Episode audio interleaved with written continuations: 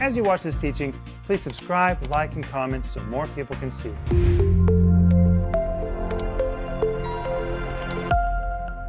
Welcome to Home Group. My name is Rick Renner, and we've been waiting for you. And tonight we're going to pick up where we left off last night. We're talking about all the weapons that God has given to us. It is such an amazing teaching, and I want you to have the download. It's free. Just go to renner.org right now, and you'll see a place on the home page where you can download the free PDF the whole study guide. It's 10 parts and it is massive and it is loaded with information. Please do this. You say, Rick, why do you always tell us to do this? Because I really work hard to prepare these for you. I work on it. My editorial team works on it. Our designers work on it. We really want to make this information enjoyable for you and something that you can devour, and it's free. So please go to our website and get it right now, renner.org. And while you're there, you should order the whole series that goes with it. It is the first time, guys, that I have ever taught this whole series, which is based on the book Dressed to Kill. called Dressed to Kill. And if you don't have Dressed to Kill, you ought to get this book too. Many people call it a Christian classic. And you know, it's amazing. It is all over the planet. And you know, when I think about Dressed to Kill, which is about spiritual warfare, I wrote this book right as we were getting ready to move to the Soviet Union. I didn't realize we were headed into a period of spiritual conflict. This book prepared us, and this book will be a blessing to you. So go online. You can order yours right now, Dressed to Kill. You can get the whole series, you can get the free study guide. And when you contact us, let us know how to pray for you. Send us your prayer request by email or give us a call. And the moment we hear from you, our team is going to begin to pray for you. Just this morning, I spent concentrated time praying for people who watch our home group, our program, our partners. And by the way, if you're not a partner, pray about joining us as a partner. If you already are, thank you so much. You're making a difference in other people's lives. But let us know how to pray for you. And tonight, I'm here with Sister Denise, Brother Paul, and Brother Maxime. Welcome to Home Group, guys. Hey, Denise. Hi, Rick and home group. Welcome. It's really our privilege to be able to be with you today. And um, I just want you to be blessed by what you're going to learn today because this is going to help equip us for the things that all of us are facing in these times. And we need to be equipped. And God loves us so much that He's given us these weapons and He's given us the power of the Holy Spirit who lives on the inside of us, who's with us, who's on us for power. He's given us His help for us to use these weapons. So I'm just excited about it, but I want to tell you, we're glad you're here. Amen, Paul. Hi, everybody. Thank you for joining us tonight. We're glad that we can be together. And if you think you've heard this message before, you may have. But there's nothing wrong with repetition. In fact, it's probably going to be very, very good for you. And as we talk about it in a homeroom setting, things open up a little bit oh, different. Oh, always. It's always there's, interesting. there's always something new that happens when we talk about it in a home group setting. Maxime, welcome. I'm happy to be here. And Pastor Rick, the subject of spiritual warfare and the subject of spiritual armor, this is your specialty. And I love hearing when you teach on this subject. And I know we're going to learn something good today. Well, you know, I'll tell you something that I don't think I've ever told you. When Denise and I first started our traveling ministry, oh, so many, 40 years ago, the Lord spoke to me and said, Every time you go into a new church, teach on the subject of spiritual warfare. Mm-hmm. In the early, early years, this is all we taught on. And my book was birthed out of that. Of course, today we teach on a lot of things, but this really has been a very fundamental part of our ministry. And I pray that it's a blessing to you. But tonight we're going to pick up where we left off. And I want to review very quickly in verse 14 and 15. Denise, would you read verse 14? Of course. Stand therefore, having girded your waist with truth, having put on the breastplate of righteousness, and having shod your feet with the preparation of the gospel of peace. Okay, Denise is reading from the New King James Version. I'm accustomed to the King James Version, but that's okay. They're all good.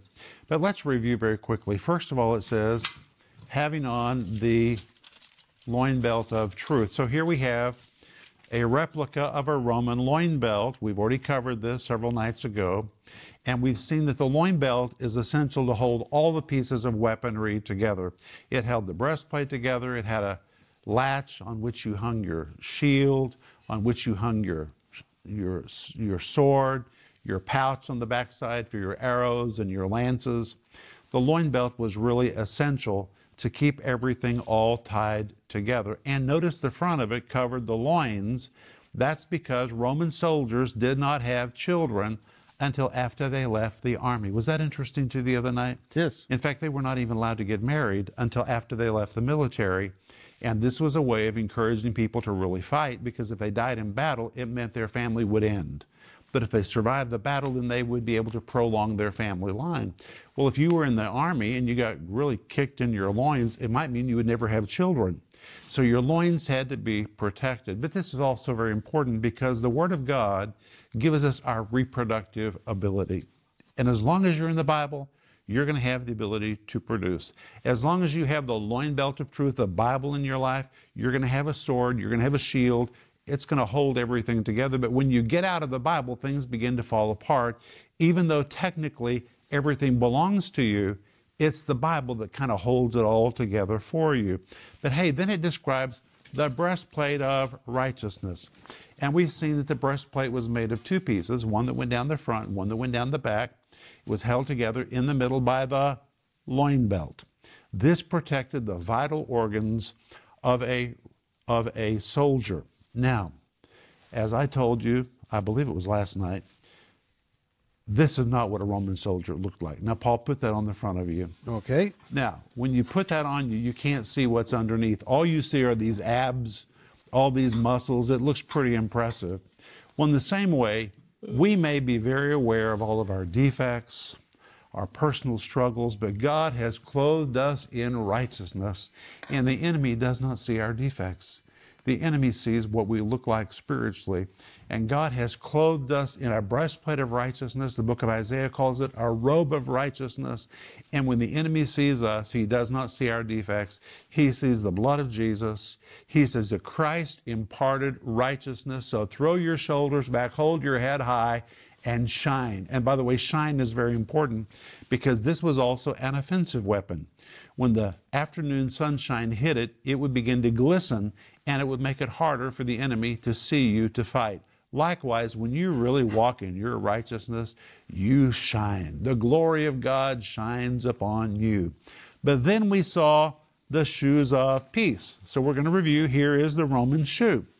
And the Bible says, having your feet shod with the preparation of the gospel of peace, shod, the Greek word hupodeo, it means to really tie it on your feet, which means you need to really make sure that you're secure in peace and when the peace of God is really affixed in your life, it gives you the ability to move.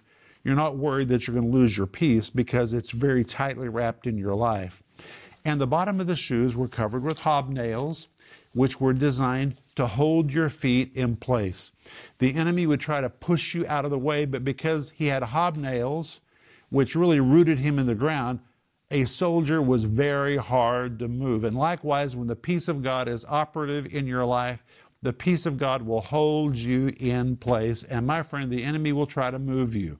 He'll try to budge you. He'll try to shove you. He'll try to force you to give up your territory. But the peace of God will hold you in place. But there was another part of the Roman shoe, which went from the knee to the ankle. And tonight I brought it. It's called a greave. Now, this is a reproduction, but this is exactly what it looked like. And this covered the shins of a Roman soldier because Roman uh, soldiers had to walk through rocky places and thorny places. And if their shins were not protected, it would cut their legs, it would bruise their legs, but because their legs were covered with metal, they could walk through rocky places, they could walk through thorny places without getting cut or ever being bruised. And the enemy often would kick you in your shins. Because if he could break your legs, then he could get you down and he could kill you. But because their legs were protected, even if they were kicked, it had no effect. Likewise, when the peace of God is operative in your life, it is amazing because it enables you to live like in a divine bubble. You can walk through the roughest time and you don't even know you're walking through a rough time. You can walk through thorny situations and you're never scratched, you're never harmed because you're so insulated by the peace of God. Actually, in the Bible, there's two kinds of peace there's the peace with God and there's the peace of God. Every Christian has peace with God. That's when all the hostility between us and God is removed and we're saved. But the peace of God, it belongs to us, but this is the keeping peace that I'm describing. The peace of God is a peace that passes understanding. It holds you in place even when the enemy is trying to push you. It's a peace that insulates you. So even when you're going through a rough time, you don't even realize how rough it is. Other people can see it, maybe you can't because you're so insulated by peace. Peace is a powerful, powerful weapon. Isn't that amazing? And then we come to verse 16. Denise, what does verse 16 say in the New King James Version? It says, above all, taking the shield of faith with which you will be able to quench all the fiery darts of the wicked one. All right, it says above all. Now, some people think that means that it is the most important piece of weaponry, but that is not right because we've already seen that the loin belt is the most important piece of weaponry. In fact, if you didn't have a loin belt, you couldn't have a shield because the shield hung on a clip on the side of the loin belt. But the word shield here is a translation of the Greek word thurion. The word thurion is exactly the same Greek word for a door, like the door to your house. The word door and the word shield is the same word, and this is important because it tells us right up front that when faith is activated, it's a door opener. Faith will take you places that otherwise you cannot go. It is amazing. But I brought a replica of a Roman shield to show you. Now, look at this. It's very large. It's wide, it's tall, it covered you from the top to the bottom, and it covered you from side to side. You know, sometimes people say, Well, I just don't have as much faith as somebody else. Well, quit saying that. Because Romans 12, 3 says, God's given to every man the measure of faith, which means when you got saved, God gave you the measure that you need, and it's enough to make sure you're covered from the top to the bottom and from side to side. God has got you fully covered with faith. But the Roman shield was made of seven pieces of leather. The seven pieces of leather were affixed to a bed of wood. But the top of this leather was very important. I'm going to tell you why in just a moment. And on the exterior, it was held together by a rim of steel or metal, just like we see here. Now, the leather made it very pliable, and likewise, faith is very pliable. But if you didn't take care of your shield, it would become brittle. Just like a leather that you don't take care of, it becomes hard, it becomes inflexible. The leather can begin to crack, it can begin to break. Well, every Roman soldier wanted his shield to remain pliable, flexible, in good shape. So, guess what every Roman soldier did every morning when they woke up? Every morning, they took a vial of oil and they took a sponge or they took a rag and they began to anoint their shield. They took time to press the oil into the leather of their shield. And here, of course, we have a picture of the Holy Spirit. Our faith needs a regular anointing of the Holy Ghost. Amen. Many people make a mistake of running on an old faith. They never have a fresh anointing, they never work on their faith.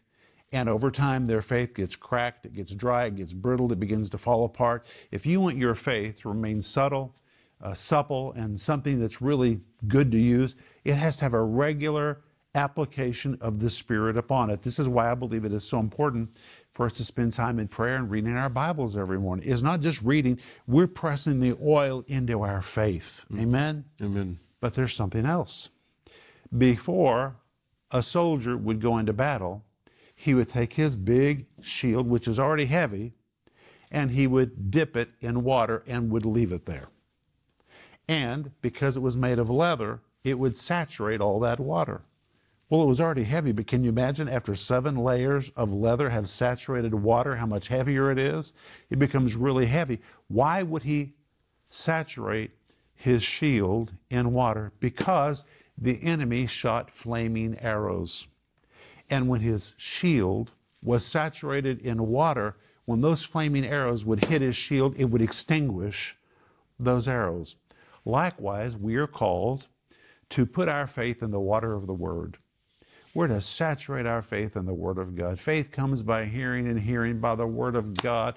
We're to get as much of the Word as we can. We need to make sure that we're pressing the oil of the Spirit into our faith. We need to make sure that we're dousing our faith in the Word of God, soaking up all the Word that we can. And then when the enemy shoots his arrows toward us, our faith that is anointed and word saturated will extinguish those arrows. But let's talk about those arrows. Mm-hmm. Well, the word arrows really in Greek describes an arrow that carries fire. It is the very word that was used by Thucydides to describe the equivalent of a first century missile. There were regular arrows, and then there were this second category. And the second category that Paul describes is a long, slender arrow, This looks like an arrow, but it's hollow, and the interior of it is filled with combustible fluids. Well, to the natural eye, it just looks like an arrow. You don't find out it is a combustible arrow until it attacks. And likewise, just to your natural eye, you don't always realize what kind of attack is coming your way. You might think, oh, it's just a little arrow. But when it hits, that's when you find out. But if your faith is anointed, and if your faith is word saturated, this verse promises your faith will extinguish any arrow that ever comes your way, which means faith is not an option. And the Bible says, above all, the words above all in Greek describes the position of faith. It really means out front, covering all. Faith is not something to be behind you or to your side, faith is something to be out front. And likewise, your faith needs to be out front. And again, the word shield, the Greek word thurion, is also the word for a door. If your faith is out front, it will take you places. It's a door opener. You can go places when you have faith. Isn't that powerful? It's wonderful. And I like it so much when you talk about the position of faith, how faith is not something that you hide inside. Faith is something that's supposed to be in front of you. And when you think of the size of these shields, it would actually even hinder your visibility. A shield this size would actually hinder your visibility, but you put your faith out in front of you. And that- I like where, where it's supposed to be. You're supposed to show it. It's supposed you put it out there in front. And Paul, the word faith in Greek is the word pistis. Mm-hmm. And the way that is usually used, it's in the dative. It describes something that's been something that's projecting forward. I say it's like a bullet that's been shot out of the gun. Mm-hmm. You know, when you shoot a bullet, you can't say, "Whoops, I want to take it back." It's too late. You've already let it go. And likewise, when your faith is activated, it shoots. It takes you somewhere. It pulls you with it. But let's go on to the next piece of weaponry, and I want to read in Ephesians 6, verse 17, where Paul continues to say, and take the helmet of salvation and the sword of the Spirit, which is the Word of God. Well, next, we're going to talk about the helmet of salvation. The word helmet, the Greek word perikephale, describes a piece of armor that is tightly wrapped around the head. It's called the helmet of salvation. The word salvation, the Greek word soterios, which describes something that is saved, something that is delivered, something that is protected from harm, something that is preserved. It's called the helmet of salvation. And notice the Bible says, take. You have to take it.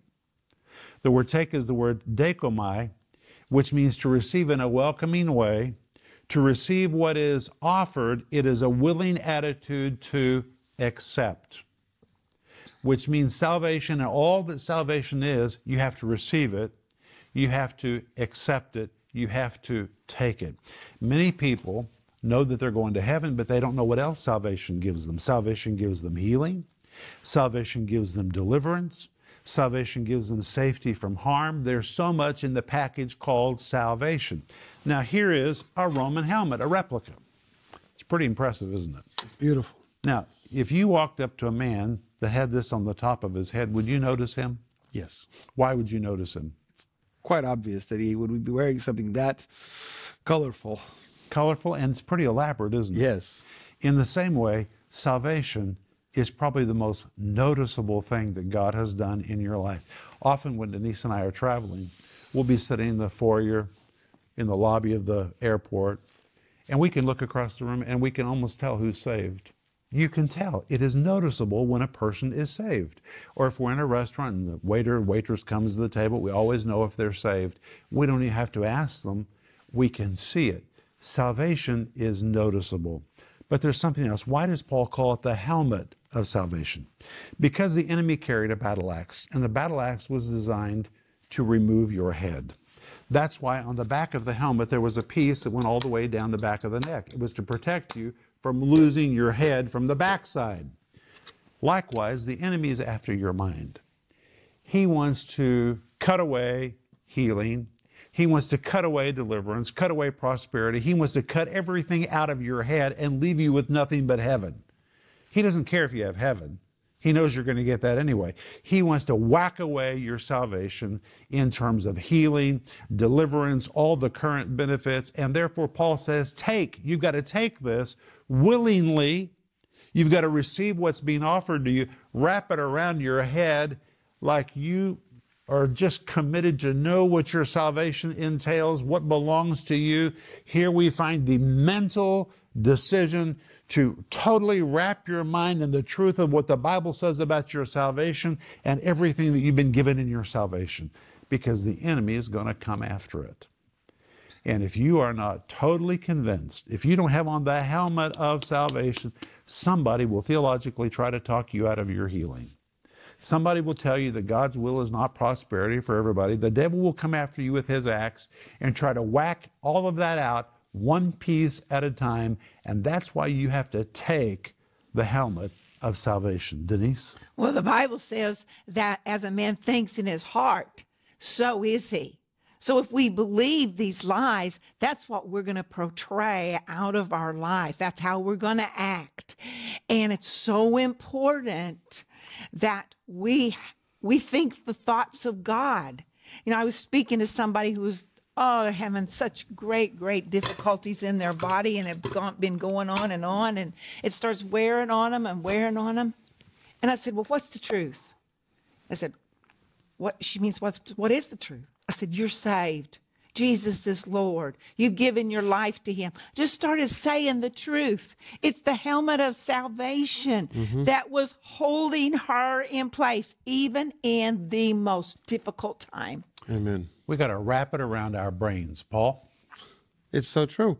And when we remind ourselves of these simple things, sometimes it may seem redundant to remind yourselves of the simple things, but it's we, we make mistakes in the most simple things. we do. It's when we lose hold of the most simple things that we get lost and we begin to make mistakes. So it's so important to remind ourselves that we have this salvation that protects us and guides us and gives us so much more. Amen. Maxime? Uh, well, well, I, I want to go back to your to what you said about the shield. I like the fact. I really like the fact when you say that whenever somebody got enrolled enrolled into the Roman army to become a soldier in the Roman army, they would take take measurements. I love it. Your faith is made just for you, the right size. I can see God's care in this. Thank thank you for this teaching. Well, we're not done yet. There's more weapons. For example, in Ephesians 6:17 it says and the sword of the Spirit, which is the Word of God. And there's got to be one more weapon here. There's got to be a lance because there were seven pieces of weaponry. But when we come back tomorrow night, we're going to be looking at the sword of the Spirit and what I call the spear of influence. The spear of influence, the lance of prayer and intercession. But we're out of time. But remember that if you need prayer, we're here for you. We want to pray for you. So just Send us your email, prayer at renner.org, or call us 1 800 742 5593. And please go to the homepage of our website so you can download for free the study guide that goes with this series. Sleep well. We'll see you tomorrow. Bye bye. If you enjoyed that teaching, please subscribe, like, and comment so more people can see it.